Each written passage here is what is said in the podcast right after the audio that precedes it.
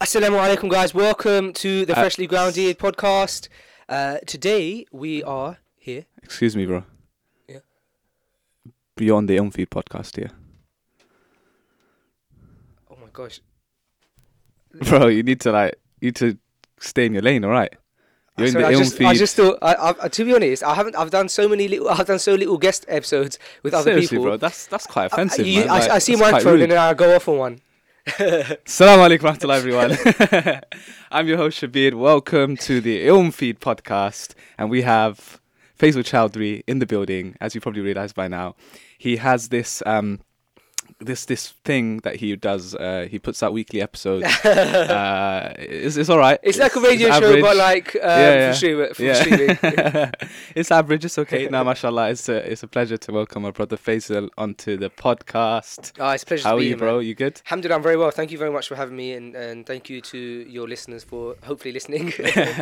no, thank you, bro. Thank you so much for joining us. And it must feel weird because you're so used to interviewing. Uh, you've been on other podcasts before, but how does it feel being on the on the other side? uh, it feels extremely uncomfortable. Really? Yeah, when you're um, uh, the host of a podcast, as you know, uh, you're very safe. You're the one controlling. You're asking Mm. The questions. yeah. You can kind of control where the conversation goes.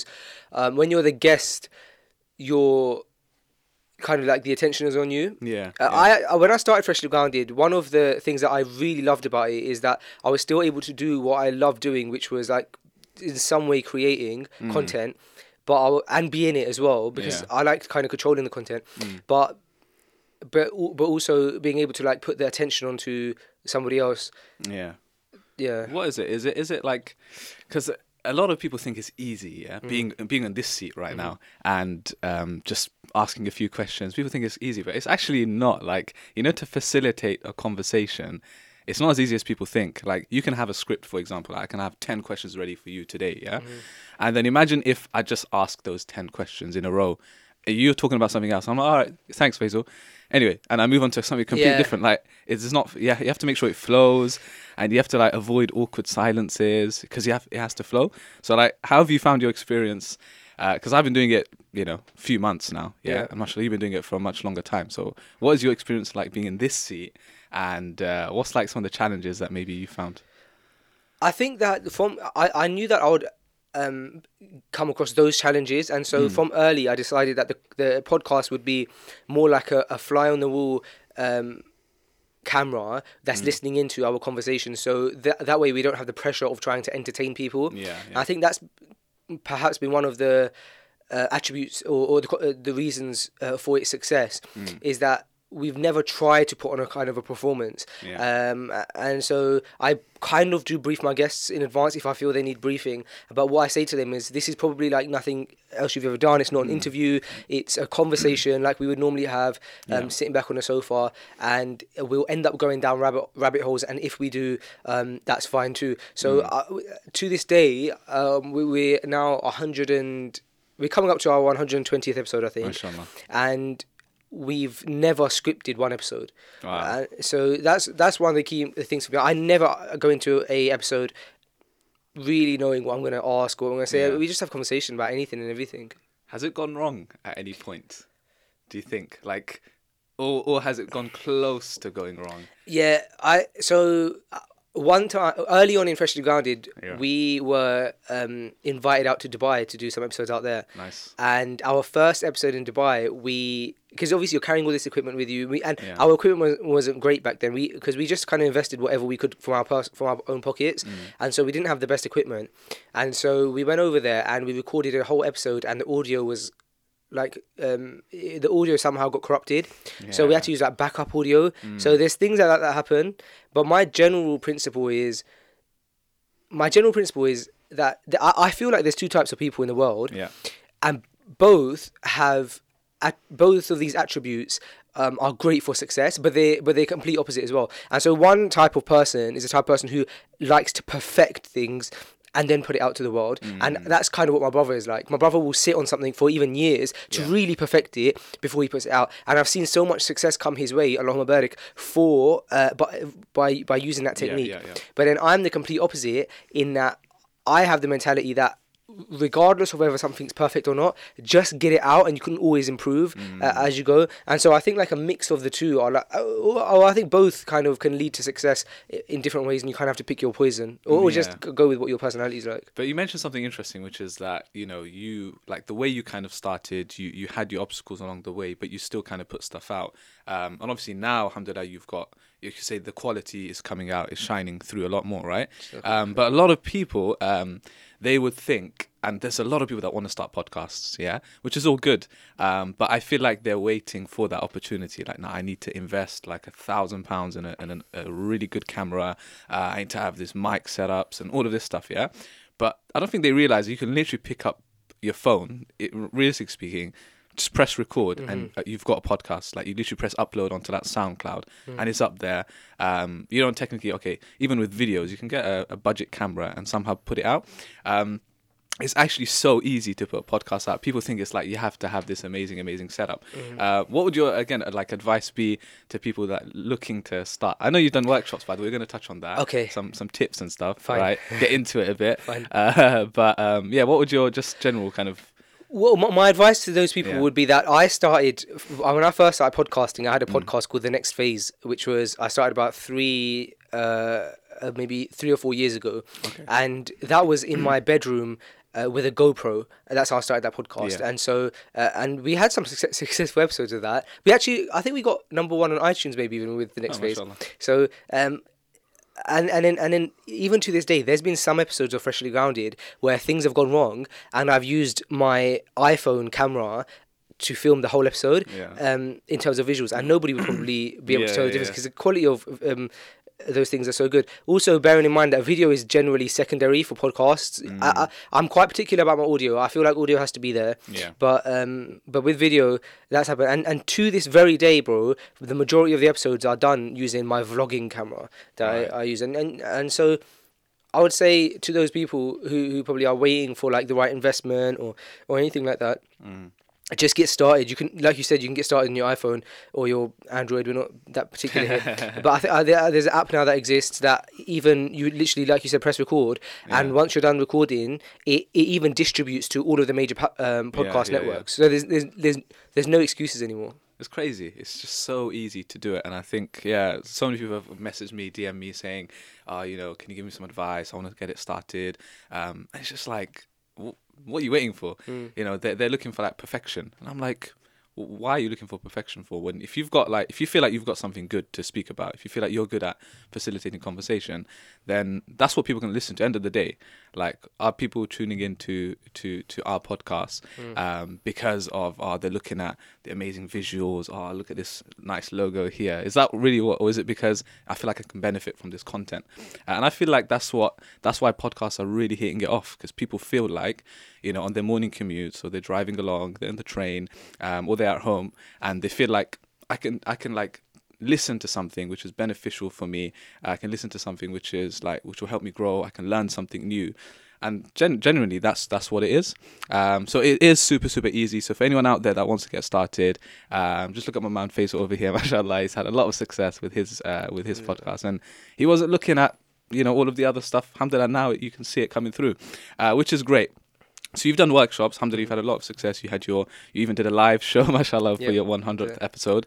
Um, so may Allah bless you more in that, inshallah. Um, but in these workshops, mashallah, so you, you now you're kind of like trying to impart some knowledge uh, and get other people involved. Um, give us a sneak sneak peek of some of the tips that you're sharing with um, budding uh, podcasters. Okay, so the workshops I as a as a prequel, I'm glad you mentioned the event because I kind of want to go into that as Mm. Yeah, well yeah. because I think that um, I've always enjoyed human interaction in person, Yeah. and um, I and I have a performing arts background, um, and so I used to enjoy. Um, I've always enjoyed that kind of the live in person. Yeah, so I think I think there's an energy you can feel um, from like interacting with people that you you don't, you don't get from a screen. Mm. And so regardless of how successful Freshly Grounded um, will become in the future, inshallah, um, I will never want to only be doing like on-screen stuff uh, just because I love so much the idea of vibing with people's personalities and energies and so uh, the, the the workshops were more I saw a spike in people wanting to do podcasting Yeah. and a lot of people were asking me the questions that you were mentioning how do i do it what equipment do i need and so as kind of a one-off thing i don't know if i'm going to continue to do it in the future but as kind of a one-off thing i i, I did a f- uh, i set out a few podcast workshops where i taught the um, attendees everything from it was like a one day workshop that taught from um, not knowing anything Yeah. all the way through to actually like producing uh, like having your podcast out on uh, iTunes and Spotify and being able to actually market it. So Okay. going from the equipment to the software, how to edit like quickly, and so it was like an eight hour day. But the the beauty, the, the thing that I find fun in it is not actually like the workshop, but it's the idea again, like I said, of of, of, of being around people and, and putting on something where they feel where people feel so happy. And so like a key po- point of it for me was the presentation of making sure we did it did it in a in a beautiful place. So we hired out um uh like the the the executive box in Fulham Football Club. I don't know what the name of their football club is called again. Um, What the stadium? The stadium. Craven Cottage. Craven Cottage. Yeah. Um, and so Clearly like not a great football fan. I'm not I'm not big football at all. Yeah, I've got many stories about that as well. Uh, and so the venue that we had was for like it was like a classroom setting, and Hmm. the the wall is glass, and you've got the entire stadium in front. It was just okay. beautiful, and that's the stuff I found more fun than actually teaching Yeah, yeah. workshops. And so then um, we put on live event as you mentioned, and again, I I always because I, I have a performing arts background, I wanted to. I've always wanted to be a perf- like some sort of performer or entertain or in like make sure people are having a good time and stuff. And when I started practicing Islam, I I shut that door and I thought that it's not going to be something that's ever going to be possible again. Um, because I couldn't foresee a situation where I could do that and stick to my morals and guidelines that were given to me by Allah, and that was what I value the most. And then I created Freshly Grounded, and we did this live event. And I thought, okay, if I'm doing a live event, I want to do it like, I want to like chase my dreams, like Yeah, be able to yeah, put on performance, like the best performance possible.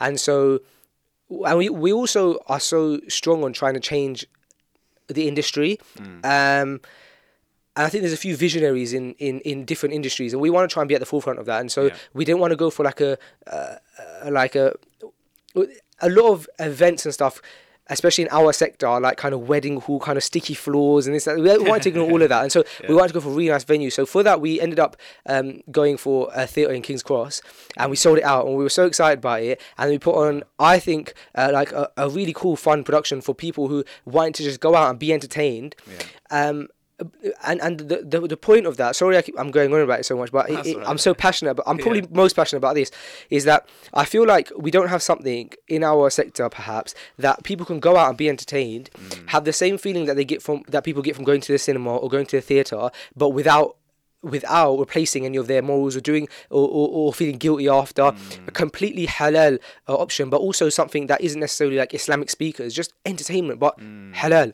And so we're doing our next live event inshallah. We and i want it to go bigger and better so now we've got the Aldwych theatre in london's west end. So i'm, I'm like fulfilling my dreams of being able to perform in the west Yeah, end and yeah. in, in an inshallah halal way. So um yeah that event we've got next month on september 22nd and it's literally it's going to be the like such a powerful event inshallah. Such a powerful event But it's, it, it just sounds great, like what you're trying to do. And it's interesting how, you know, there was at one point when you started practicing, you felt like, you know what, I can, I can't really do this mm-hmm. because it might kind of clash with my morals and, and values. And now all of a sudden you're seeing, because of the opportunities that are available today, and actually there's a huge gap for it. Like people are looking for it. If it's not going to be this, then it's going to be something else, which most likely is going to lead to something which isn't isn't in line with our teachings. Um, so I, I really like this, this kind of stuff fascinates me. How people find gaps, and then you're able to kind of um, you know you're, you're able to kind of bring your own value to to a certain market. Um, and again, I feel like there's a huge huge need for it. Like you know. Um, a lot of people they restrict themselves nowadays. Mhm, definitely. Um, they feel like you know I have to, I have to go into this career, um, or you know if I'm practicing and if I'm a Muslim, um, then pff, there's not much fun out there for me. You know what I mean? Yeah. Uh, but I feel like you're doing something different, um, where you're able to like, you know, you found a gap and you're able to add value and you're able to still fulfill your passion. Do you see what I'm saying? Yeah, we're, we're trying, man. And there's, there's a lot of obstacles in the way, as you mentioned, because there's so much that you that's conventional that I, I suppose is not in line with our um w- with our, with the teachings Yeah. and so but it's fun trying to find hurdles over them it's fun when when it, something looks diff- impossible i think that's where the challenge is Yeah. how you can climb it um i will say while i'm here cheekily that um, for that event that we've got coming up we do still have tickets available i'm going to push that in uh, and i'm actually going to try and create a, i'm going to create a discount code for ilm feed so if you just type in ilm feed i'm going to do like 25% off ticket sales Oh, nice, for nice. the listeners of this podcast. I'm Thank sorry you. for being cheeky, but I've had enough cheeky people come on my podcast to push stuff that I feel like I've earned this one. Fair, enough. Fair enough. Look, as long as we get a bit of discount, Muslims love a bit of that. Yeah, so why not? There you go. no, alhamdulillah, it sounds brilliant. Um, one thing I realized when you walked in as well, when I met you, is that you had your vlogging camera Yes. back. So um, I know you kind of had a break from it for Mm-hmm. a while. Um, but vlogging is not. Again, it's you know how like we're saying podcasting is not like easy Mm. sitting here and asking questions. Vlogging isn't easy, man. Like to have your camera with you all day and to like then edit the video and put it out. What's that? What's that been like for you? I, I think that's always a challenge, Yeah. and um, if people are honest with themselves, it's a challenge internally because more than anything, you have to have a battle with yourself and remind yourself why you're doing it. You have to remind yourself to have sincere intentions, um, and you also have to ensure that what you're putting out is not gonna. And sorry to get serious on it, but even with podcasting, what you're putting out is not going to like testify against you on the day of judgment. Uh, that's so important because, bro, even when you're podcasting, podcasting is literally is you using your mouth and your voice and your tongue Yeah. for hours, and then you're putting out content every week. But we have, like I said. Already, we have around 120 episodes. That's even if on an average episode is an hour and a half. uh, That's like um, 300 and something hours Yeah, of me yeah. talking that's out there in the world and that's Mm. been listened to by hundreds of thousands of people i have to be so conscious before i do that because i already know that um, i already know the seriousness of the people who will be punished because of their tongue Mm. Yes. and the amount of people which is vast will be punished because of their tongue Mm. so if i'm going into a field where i'm using my tongue as the primary like um, source I've got to be really, really careful, and I think that's Mm. Yeah. something that we don't all consider. So me taking that break was partly because of that, uh, partly ensuring that I was not doing it for any other reasons, Mm. um, other than trying to perhaps m- somehow add a mark in like our young Muslim generation of some sort. Mm. Yeah. Not saying that I'm like I'm definitely not trying to say that I'm the um, I'm the go-to guy for the young Muslims or Yeah, anything like yeah, that because we all have to sh- realize that we all have like major holes, but.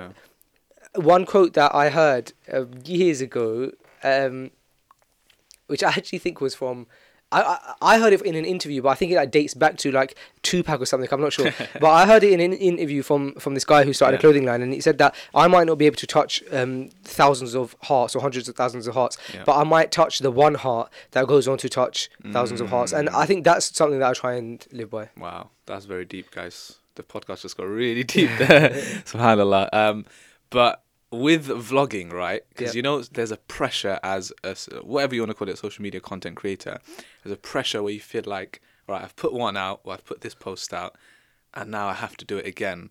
And it's not necessarily because there's a benefit in it. It's just because like I have to do it now. You know, it's expected of me. I've got an audience now. They're waiting. So how do you f- how, how do you like deal with that kind of pressure, so to speak? Because you know, like Masha, you've got a YouTube audience. They're expecting, let's say, for example, weekly vlogs. And now, do you feel like sometimes there's a battle? Like, you know, I have to do it just because I have to do it. I have to post on Instagram tonight because I have to maintain consistency. I, I'm just going to put anything out. Do you have you b- have that, had that battle sometimes, like internal battle? I have, but I think that uh, that's something that changes as you go and you mature. Yeah. So I think that you need to grow grow through that. I started YouTube now when I was maybe um, 21 or something. I'm now Yeah. 25.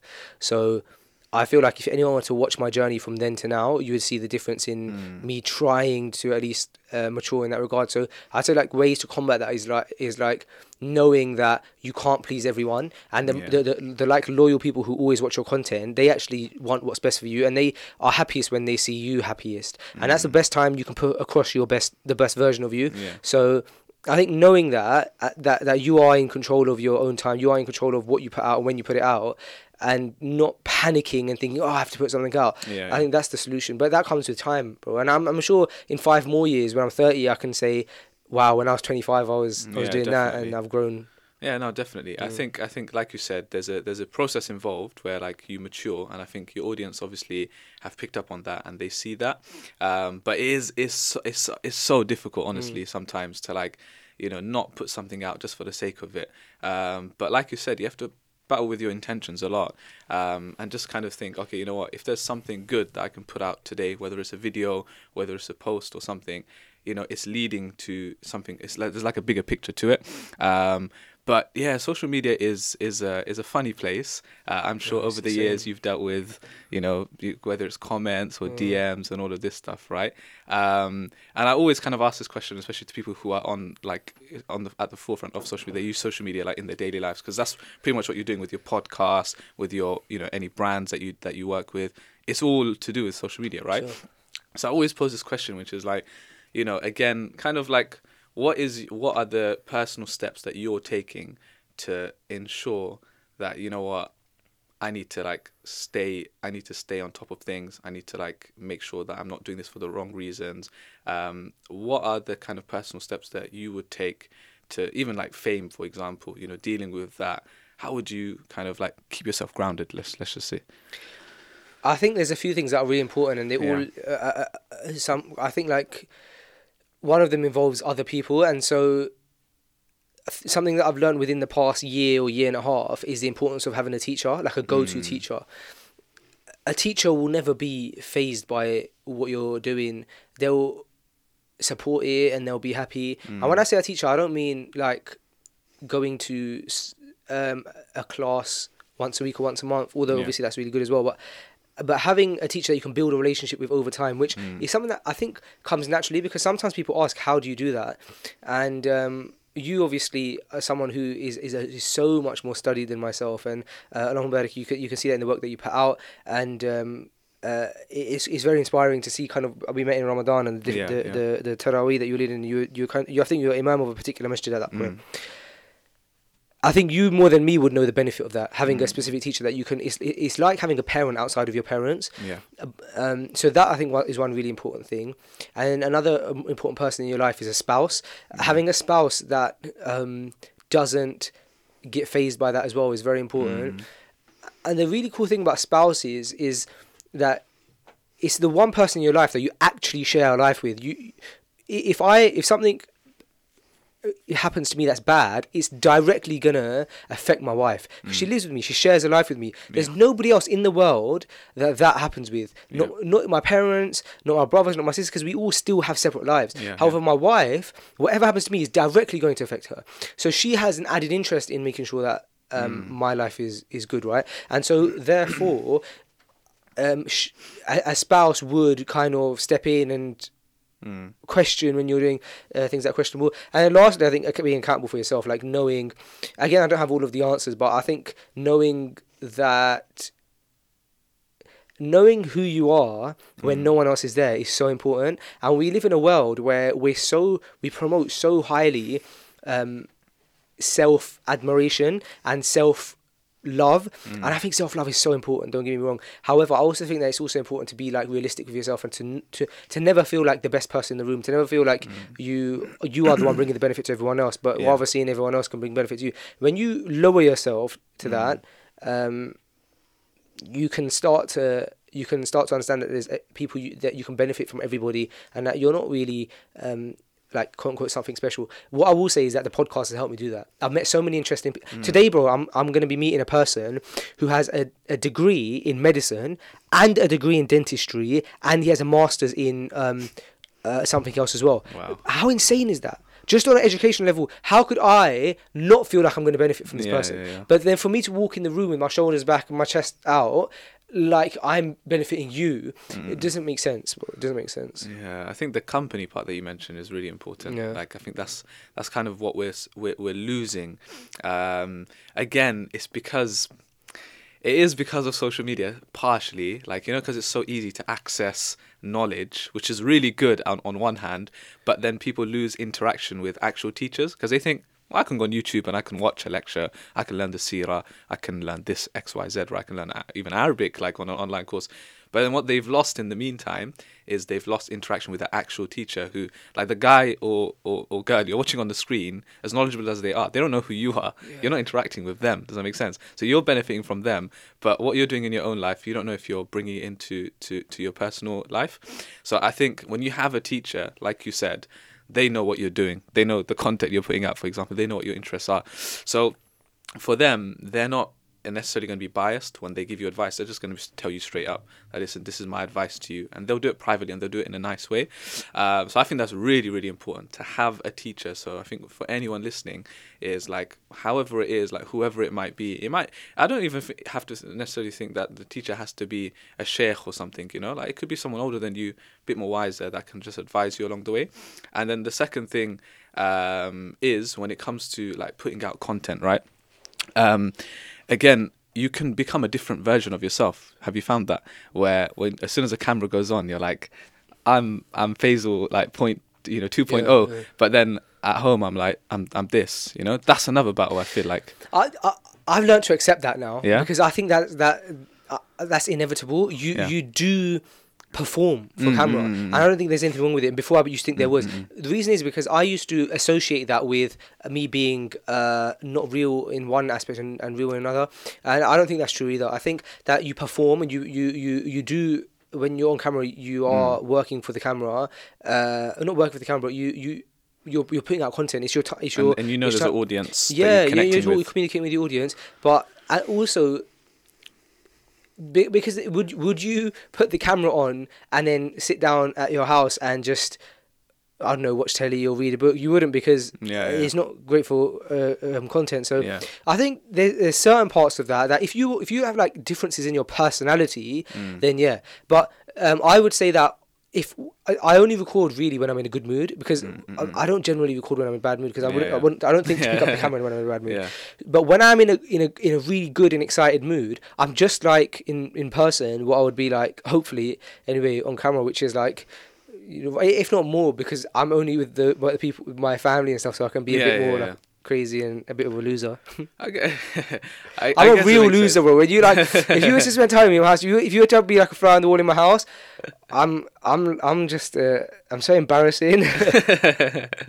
no, but it's. I guess you're right in that sense. Like you do, there is that element of performance, and especially because you come from that background, you Yeah. know way more than me. Like there is that element when you like you have to be a certain way. I guess I'm talking more about like, what you touched on, like the personality side of things, Yeah. which is where you know you go home and you're like.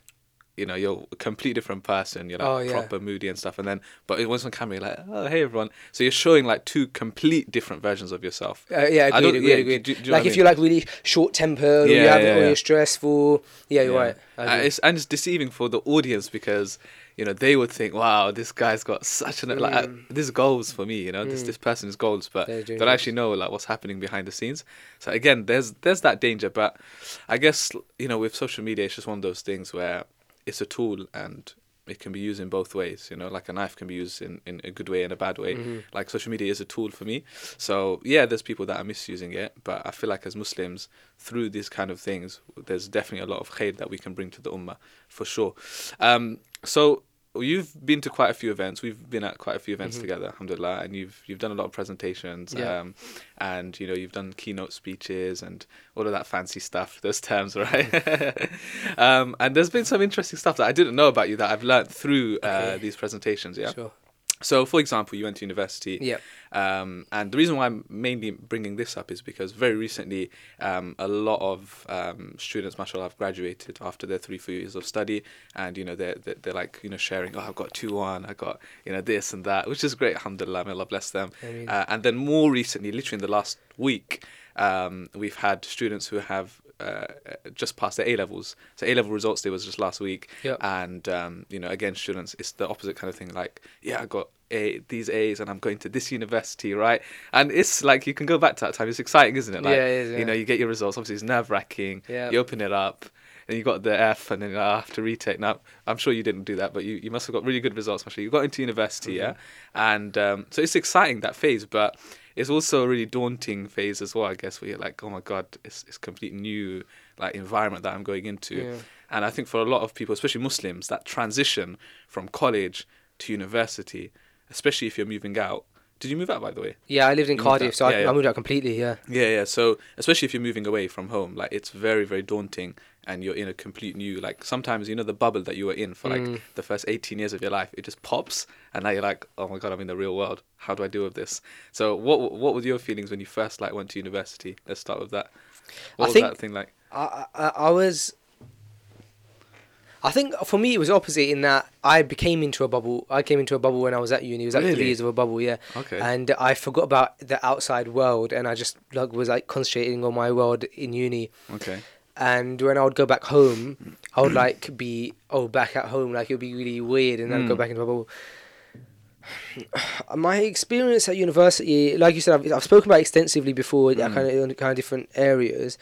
Um, one thing that I heard that I think was really powerful, and perhaps I'm jumping the gun by speaking about this, but is that um, someone said when you go to university, you either be- I think it was just a meme or something, but I just found it relatable. Yeah, yeah. Uh, it said when you go to, university, you either become really, really religious or you become really, really like Mm. the opposite. The other side, yeah. Um, and I thought, oh, maybe that's true as well because it kind of tests you, it puts you for test as a person, doesn't it? Mm. Um, I don't know. Sorry, I forgot. I forgot your question because when you talk about universities, like it opens yeah, up a fine. whole. No, you, you carry on going to the flow. So what? So out of the two, which way do you think you, you swayed? So I wasn't. I, I I've been open with saying that I wasn't. I wasn't practicing Yeah. um, as much, or I didn't. I didn't take my faith as seriously when Mm. when I went to university.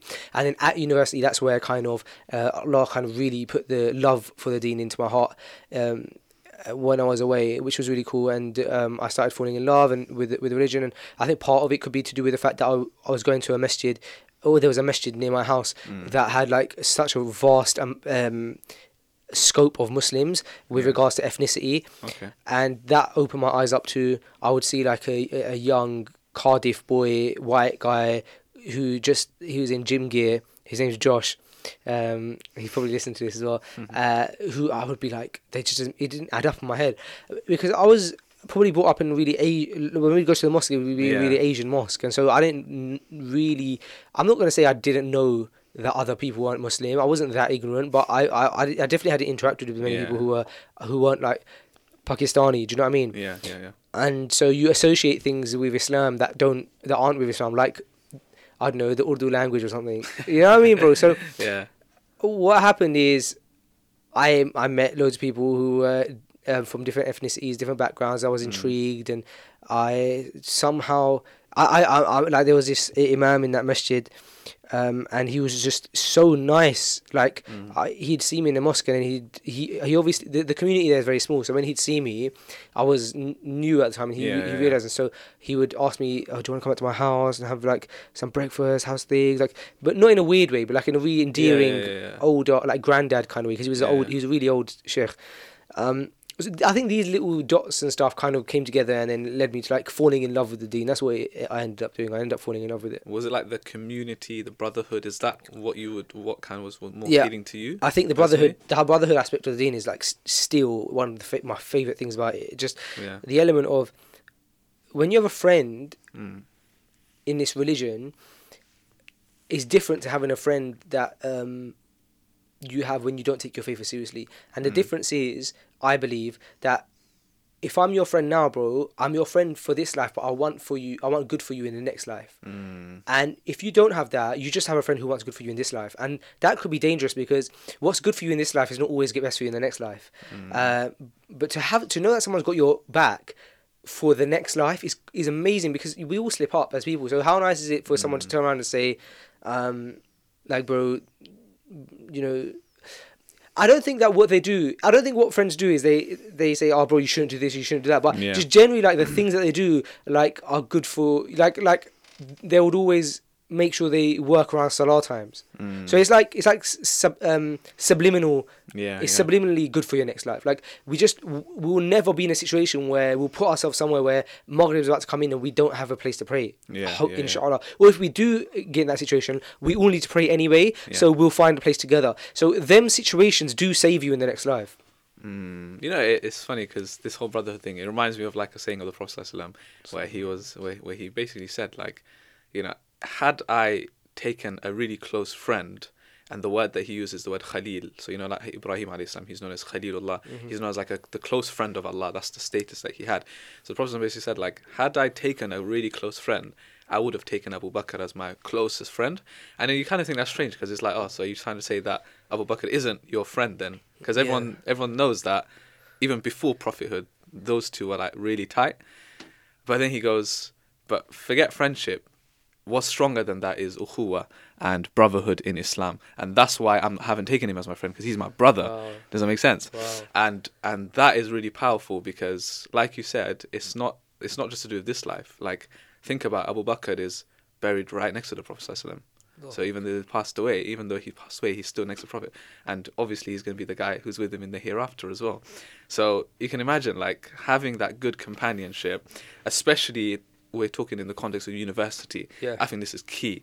Um, when you go to university, um, in those in those in that especially in that first year, those friends that you make can literally make or break your time at uni. Don't you think? Like because I've met so many people along the way, and I've seen people that are from like crazy crazy backgrounds, but when they went to the uni, they got involved in like the ISOC Islamic Society. And the next thing you know, they're like, mashallah, they're really active now. They've got this complete different mindset. They want to do things for other people. They want to help. They want to volunteer. Uh, or you've got other people that are, well, actually decent, like, you know, but when they got there, they just, they fell into the wrong company and that was it for them, you know? So I feel like company in university, that's going to make a break. What do you think? I agree. Um, I remember when I came back to uh, London after my three years, I was just so upset because I thought I've built my friends there Yeah. now, and so I don't feel like I um, have friends anymore, like in Yeah. London. And it's funny because me and my wife joke about this. When I first, um, when we started having like m- meetings Yeah. to uh, kind of get to know each other better for marriage, one of like the repeat questions I would have is, uh, "Would you be willing to live in Cardiff?" Uh, and for her, it's like, well, not really. Uh, now I'm I'm really satisfied Yeah, and alhamdulillah, yeah, yeah. happy in London. But uh, you do feel like that, yeah. Your companionship is so important. And when you have good companions, you want to keep them. Mm. And but I think what you don't realize is that if you're seeking something that's so beautiful, like good companionship, uh, Allah does. Allah is not against us. You know what I mean? Like he, He'll facilitate. What if you're with such a pure intention, seeking good friends so that you can be closer to Allah, Yeah. um, He will assist you. And so you get them in London, you get them in Cardiff. So Yeah, yeah, but yeah. you're right. Very, very important to have good companions. hundred percent, man. Yeah, I think you know with with so you- with university, right? So you had you had your own. Everyone has, of course, their own experience, their own journeys. You know, some people are still living at home, and then they go to uni. So it's a bit things are a bit different for them. Um, but again, one thing that uh, quite interesting with with yourself is that you know I feel like what you're doing now is like very different. It, it, it does fall in line, but it's still very different to what you kind of did at university. Um, so again, there's there's a lot of people listening that they think all right and not not necessarily they're not wrong but they think that all right they're going to go to uni and what they study that is going to be their life for the next 50 years yeah? Oh, you mean with regards to what I studied? yes Yeah, yeah, yeah. so okay. with what okay, you studied Yeah, yeah. and then with what kind of you're doing now, I see, I right see, I see. um so a lot of people again you know like we spoke at the beginning about restricting yourself Mhm. so immediately before you've even started uni you've restricted yourself like of course. this is it Yeah, this is going to be my life now and there's no other route for me Yeah.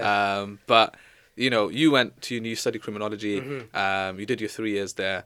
Um, but then it's like, if you look at what you're doing now, you know, I haven't heard any podcasts where you're like talking about criminology in detail. Yeah. To be honest, I don't even know really what that what that entails. well, I didn't know what it entailed until I like was in the degree. I was like, oh, this Uh. is nothing like what I expected it to be. All like. right, fair enough. I actually um I tried dropping out and I like or, or like switching courses and I just missed Yeah. the deadline or something, so I had to stick to it. Okay, Um, but like you know, when you when you studied it and you Yeah. came out and you graduated, did you did you did you know deep down this isn't what I'm going to be doing? Did you know that?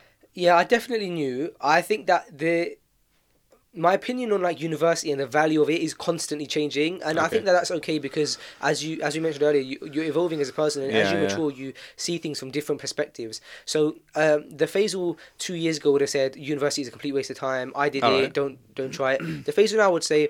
Um, I can't believe I'm speaking about myself in third person. That's the first thing that the Faisal I would say. Uh, secondly, I'd say there is a benefit in having a degree, uh, and I, f- I see the benefits of it now a bit, like having a degree.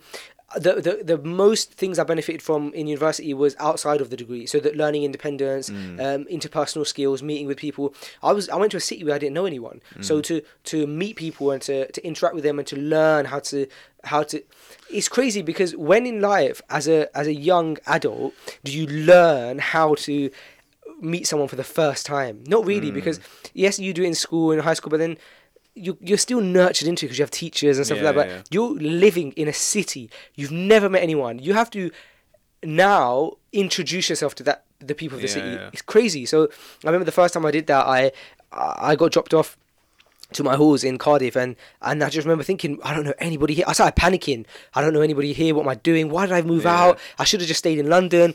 This is the first time I've, I've, I've literally been dropped somewhere, and Yeah. that's it. That's it. So I thought to myself, it's fr- it's fight or flight now. I have to either make this work or I, I can break down. So after I had my little breakdown, I thought, no, I have to get back up, and Yeah. I went over to like the communal area where everyone from the halls are, and I just.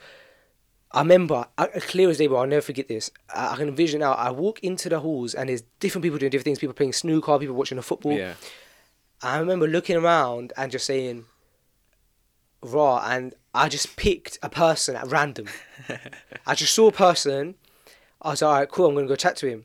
And they were playing pool, and then it was so awkward, man. Like, I just walked up to him, I was like, oh, do you guys mind if I jump in or something? I was just, but I broke the ice, man. And I- that guy is my friend to, to this day. Wow. And um, we ended up living together in our third year. Yeah. And uh, that same day, we ended up going shopping together because we had to get a few bits, because obviously we had just moved in, so we had to get some house stuff. So, y- I think that one of the most amazing skills people can learn are general life skills, interpersonal skills, meeting with people, learning how to react with people, learning how to uh, behave around different people, social Yeah. psychology. Um, but I'm, I've gone on to- off topic now. The, the, uh, me studying criminology, Yeah.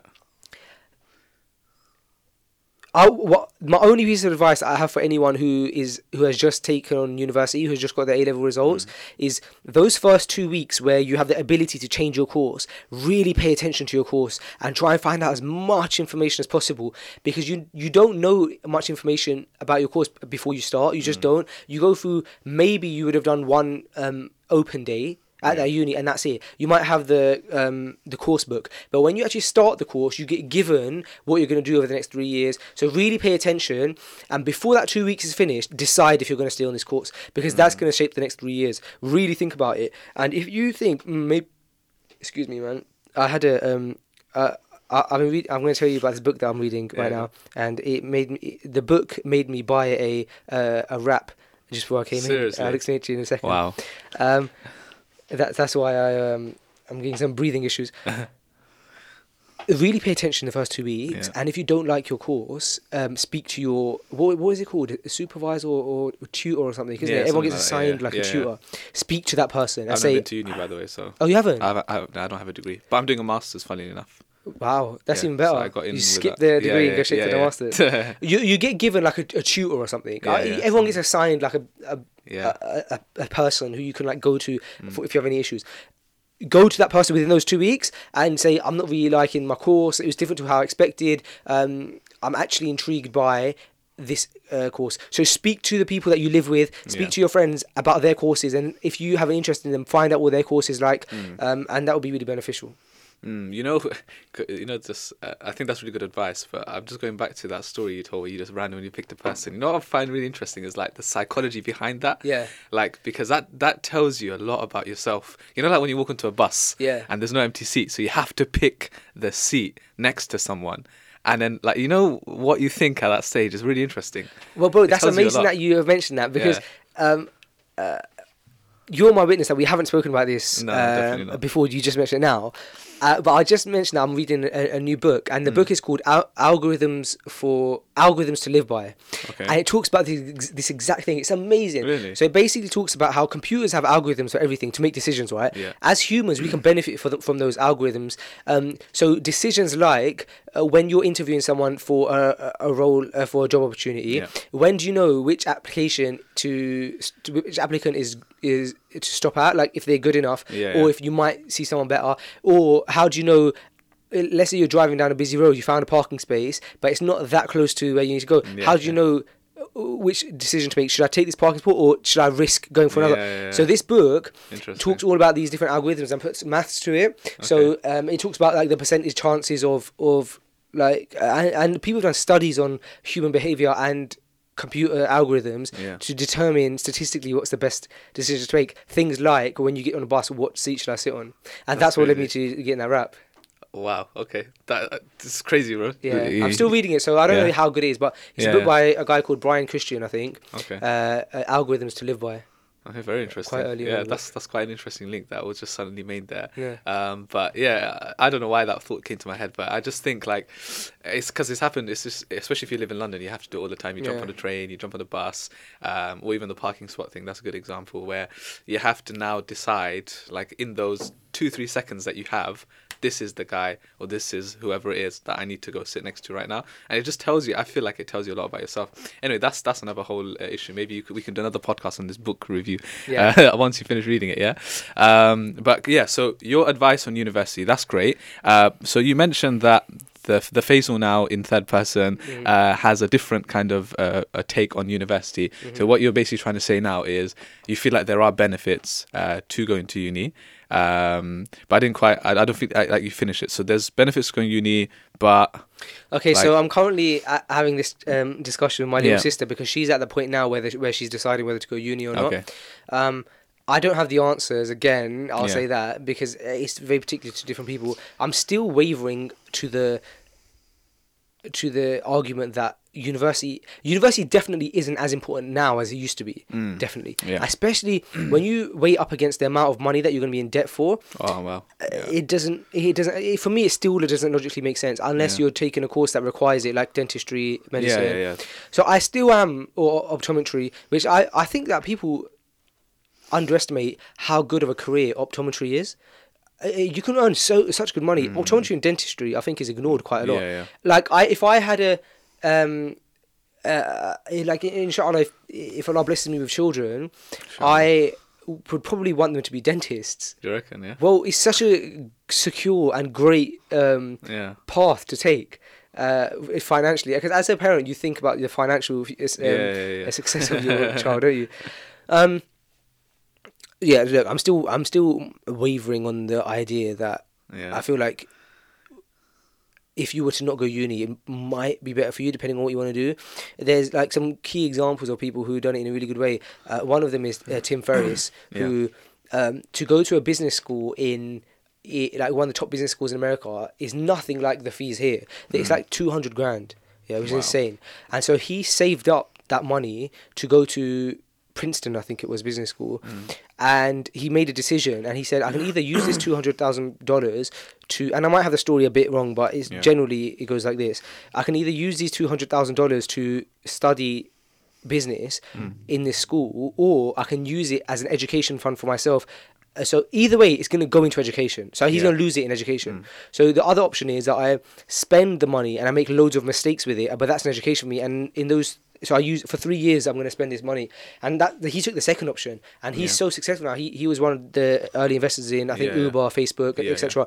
And so he's doing very well financially. And so I think that you could actually l- learn a lot more if you don't go to uni and you um you you learn by getting an apprenticeships or getting Yeah, yeah. Uh, or, or if you want to start a business making loads of mistakes in those three years um there's a rule called the seven the seven the 711 rule i think it is that i just recently learned about or something like that which basically says that 70% of your learning is done um, on the job Yeah. 10% is done in education and 20% is done in within and out or something. so the other 20% is done within like by like talking to others Okay. i can't Okay. remember the rule perfectly but that's it's like it makes sense. yeah. Yeah. it makes sense. I mean, so yeah, I'm I'm kind of similar. Like when it comes to university, so like, I feel like if you know what you're doing, um, then then you don't necessarily have to go to university. But then again, I feel like you know those three years, it's like a it's like a buffering buffer period for a lot of people where like they just kind of they go and study. It's something to do between like 18 to 21, right?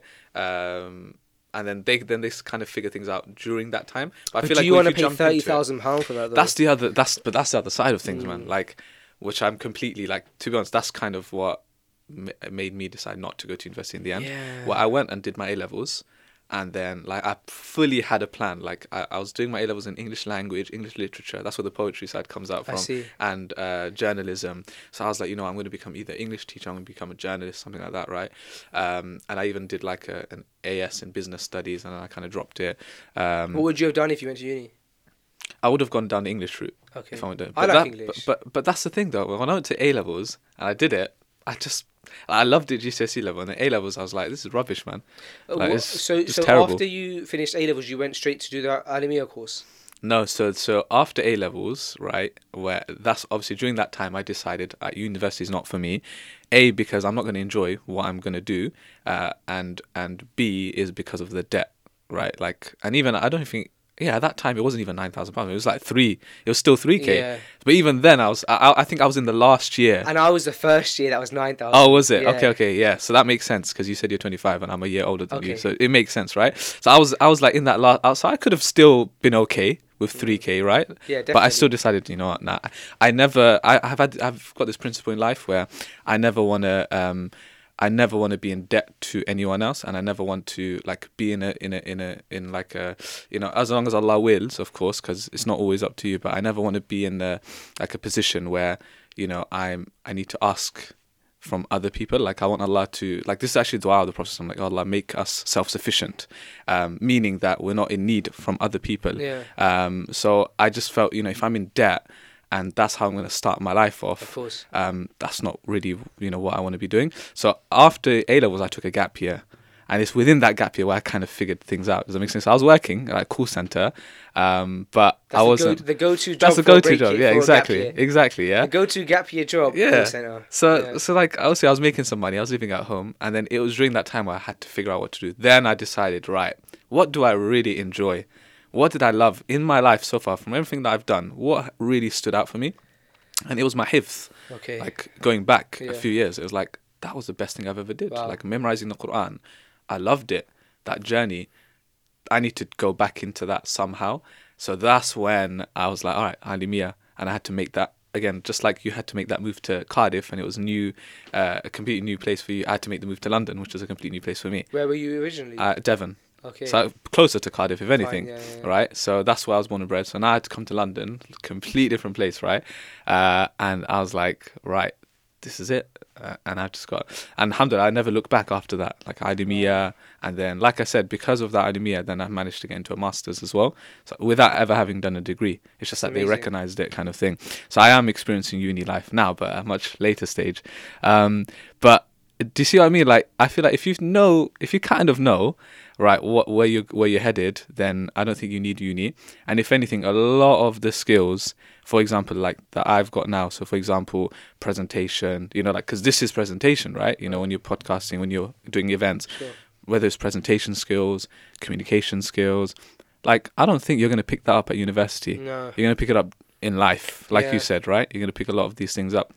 So I think you just gotta you gotta make that decision. It's tough though, isn't it? Like you've got parents, you've got all of these factors.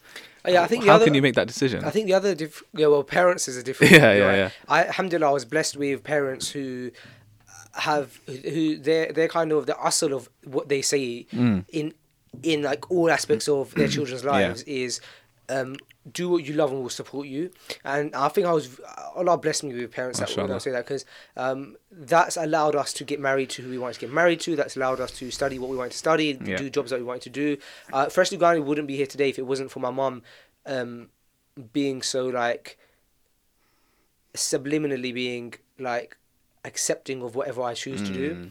Uh, I I always tell this like famous story of um when I start when I was about to start podcasting. This was like a story of like three four years ago. I was working in retail and I, I couldn't afford the equipment to start podcasting because back then they didn't have the uh, fresh um not freshly grounded podcasting wasn't as popular as it was is Yeah, now yeah, yeah. and so they didn't have stuff like that app where you can Mm. uh, record podcasts. So you did kind of have to get fairly like a, Yeah, a few yeah, yeah. piece of equipment. So I needed uh, microphones and like mic stands and stuff. So everything came up to about seven hundred or seven hundred fifty pounds, and I was just about to get married, and the only way I could have possibly afforded that equipment was if I used my like wedding fund Mm. and I remember um, adding everything to the basket on Amazon. It was one night. It was, I was at my mum's house, and in her dining room, I just clicked buy, and I Yeah. used that money Oh my to get it. and I went upstairs and I said to my mum, "Mum, I either just made the worst decision or the best decision of my life." Yeah. Like, like I, I believed in the vision so much Mm. that it was either gonna be the best decision, the thing that gives me uh, success, or it's I've just like I'm blinded by my yeah, yeah. like passion, and it's actually a detriment to me. And she said, "Well." um she just like made a joke about it. She was like, "Oh wow, let's hope it goes well, or whatever, or Yeah, inshallah it yeah. goes well." And alhamdulillah, it was the best decision I made. One of the best Alhamdulillah. That's that's so funny. You know, with like because you mentioned marriage again, coming back to the whole degree thing. Like you know, over the years, it's been like the first question usually that's asked when you're Mm. about to get married is, right, "Do you have a degree or not?" Um, and I've always I've always been like really weirded out by this because it's like I don't see what kind of relevance having a degree has to. Um, to to to uh, you know a potential you know son-in-law or daughter-in-law right? I get that over the years it kind of meant having a degree meant financial stability isn't it? Because Yeah, it means that okay if you if, now, yeah, yeah, if you've got a degree that kind of meant that means you've got a job and that means you're able to provide for my daughter right? But like i said like things have changed now. If if anything now when you ask someone do you have a degree? and they say yes if anything that means this guy's got like 50,000 pounds worth of debt Yeah, do you it see what I mean? Do you see it what I doesn't mean? make Like- logical sense, Yeah, yeah. and I think we're now, alhamdulillah, going into a generation where people understand that. Yeah. but we still got a few um, parents that are that have that old school mentality. I know a Mm. good friend of mine recently had this issue, and I, I really felt it for him, man, because I, um, uh, he's a good friend of mine, and um, we basically introduced him to um, someone else that we thought perhaps um, you know this, this could work. Yeah. You know, you guys are both young, you're for marriage. It seems like you guys kind of both are fit. yeah And the sad thing was that um, the girl just wouldn't have been able to convince her dad to marry to let him marry someone to let her marry someone who doesn't have a degree. Mm. Yet he's more successful than um, you know most people who come out with degrees, which is sad because you have to watch that go and you have to just accept it because yeah because that's what it would be like and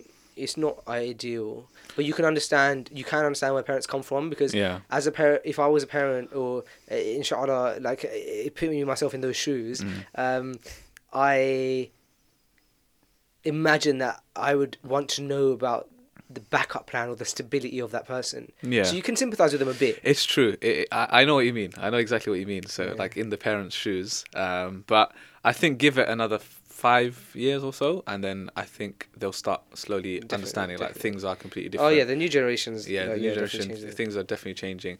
Um, like for example, when you were at university, um, you like one thing that you did was you started like a, a small kind of side hustle Mhm. with with clothing, and Yeah. uh, which eventually led to the birth of Izaha, Yes, right? yes. Um, uh, which is you know for those of you who don't know, it's like basically uh, I feel like anyway, I'd, uh, you know, I feel like it was one of the first um, clothing lines with the Arabic Yeah. um, slogans. Is that is that is that a hat by the way that you're wearing right now? yes Oh, okay, fair Yeah. enough. Okay, cool. Uh, so, so i had to touch it it's you know what one of the biggest pet peeves for me is because I've studied Arabic.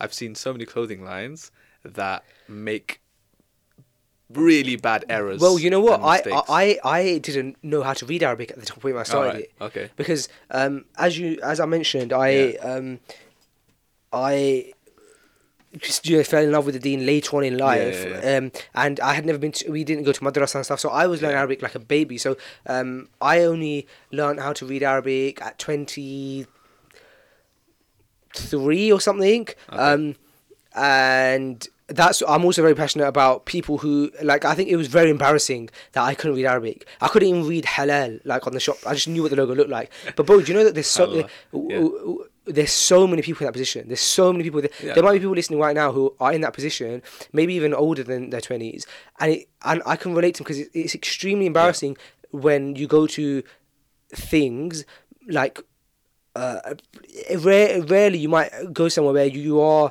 people are reading Arabic or something, and you, you try and hide it or you try and like make an excuse or, or something. Oh, my Arabic's not great, and you try and get out of it. And I can relate to those people because I was in that position, and um, so I'm so passionate about people learning Arabic now. Yeah, yeah, yeah. Uh, when or we're just making a start because it's never too late, and it, 100%. Allah really has made the language easy for us to learn. Hundred. So I started at Alif Bata, bro. I was reading the Qaeda, the same book that like people. Uh, my nephew, who's five years old, Yeah. he's starting on the book that I started when I was in my twenties. So, um, no, there's nothing to be ashamed of. Absolutely not. Yeah. Like, especially if you've got the desire. That, that if anything, that's a good thing. Like the fact that Allah has given you the ability, uh, you know, even in your thirties, forties, Yeah, and definitely. He's given you that opportunity now to actually want to. There's so many people that just they're just like whatever, you know. I'm 40 now, forget it. What's the point in me learning? So I think that's a blessing. Like you should never. but, like, the amount of people that I teach that come to the masjid that are like uncles, you know, old enough to be my father. And they want to learn. I think that's beautiful. It's beautiful, bro. Yeah. And the, do you know what? You can't replace the ability to read Arabic because Yeah. what happens is when you when you read the Quran, there's no other book that as you're reading it, miracles are happening. Mm, mm, mm The mm. book in itself is a miracle, but as you bro, like you're feeling ill, you read the book and you like you feel it better. Yeah, yeah, Or like you got a problem in life, and you just can't, and you just read. Yeah. And you feel the reward of the of the of the book. Yeah. What book does that to you, bro?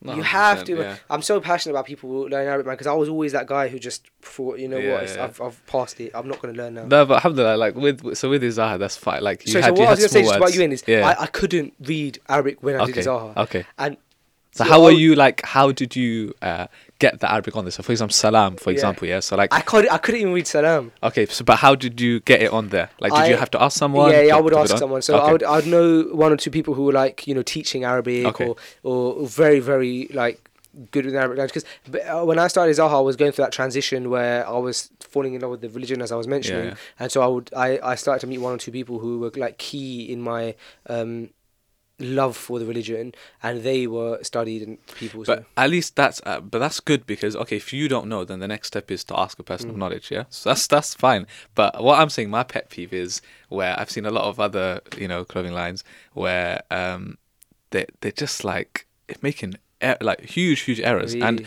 uh, fair enough, you don't know. And I've sometimes I've actually like privately I've messaged some just saying, son, brother, like I really respect your hustle, but if you don't know, just ask. Like ask me, how do I spell this name? And I'll tell you happily. But why are you just Google translating it and making it up? So for uh, example, like Faisal, yeah? Yeah. So everyone pronounces it with a Z, like Yeah. Faisal, yeah? yeah, Faisal. Yeah, but not but no one really says Faisal. So I could easily right put on on a, I can make a custom hat for you, and then I've seen it so many times like fa ya za lam. That's a huge mistake because it's fa ya sad yeah mm. Faisal. So it's stuff like that. It really, really annoyed me. And again, it comes back to like, if okay, especially as a Muslim, if you're doing something, then you gotta do it with a good level of excellence. You know, like you have to aim for excellence, excellence. is so important, man. Yeah. In um, in everything, and that's you know you see excellence in so many different um, fields, Hmm. and it's nice to see that the Muslims uh, and this generation is trying to achieve excellence now in the things that they do, um, which is another reason why it was so important for us. Um, with these events that we, we put on at Freshly Grounded to go for such big venues that are so Hmm. hard to get, bro. We if I could explain to you, so we, we announced this event that we're doing next month. We announced it like uh, a week ago, right, or two weeks ago even. But we've been working on it for three or four months, and the reason is, bro. Do you know how hard it was as a young Muslim who has no tech team, no marketing team, no business team Yeah. to go in and convince people to let you take over a theatre in London's West End. It was so mm. difficult, bro, and so many phone calls and so many emails and so many no's. I dealt with, I had, if I told you the list of no's that I had in the last three months, who people who weren't willing to take a punt on us to like m- make this work, Yeah, you'd be shocked. Um, but someone did, and we managed to get through the door. And once we saw a little opening, we just pushed through it. Um, but the reason it's so important for us to have got that venue, Mm. rather than just eh, there's so, there's so many venues you can just go to and you just pay the money and then you're done. Yeah. But it was very important us to go through through this kind of stuff. And our our event is actually called Operation Excellence because the whole point of the event is Mm. people who have reached excellence in different fields to teach excellence, and Mm. only an excellence or excellent theatre or venue would be right for it. yeah. So I, I agree with you. I think it's so important to try and achieve the best of, of what you're doing with, And- full, full passion. And uh, you know, again, coming back to the whole uni discussion, whether that's in your studies or whether that's in your careers, like again, I want to clarify. Like we've spoken about university, and there's no way that we we we're sitting here telling people not to go to uni or whatever. Like uh, ultimately, it's your decision, what you feel is best, what you're interested in.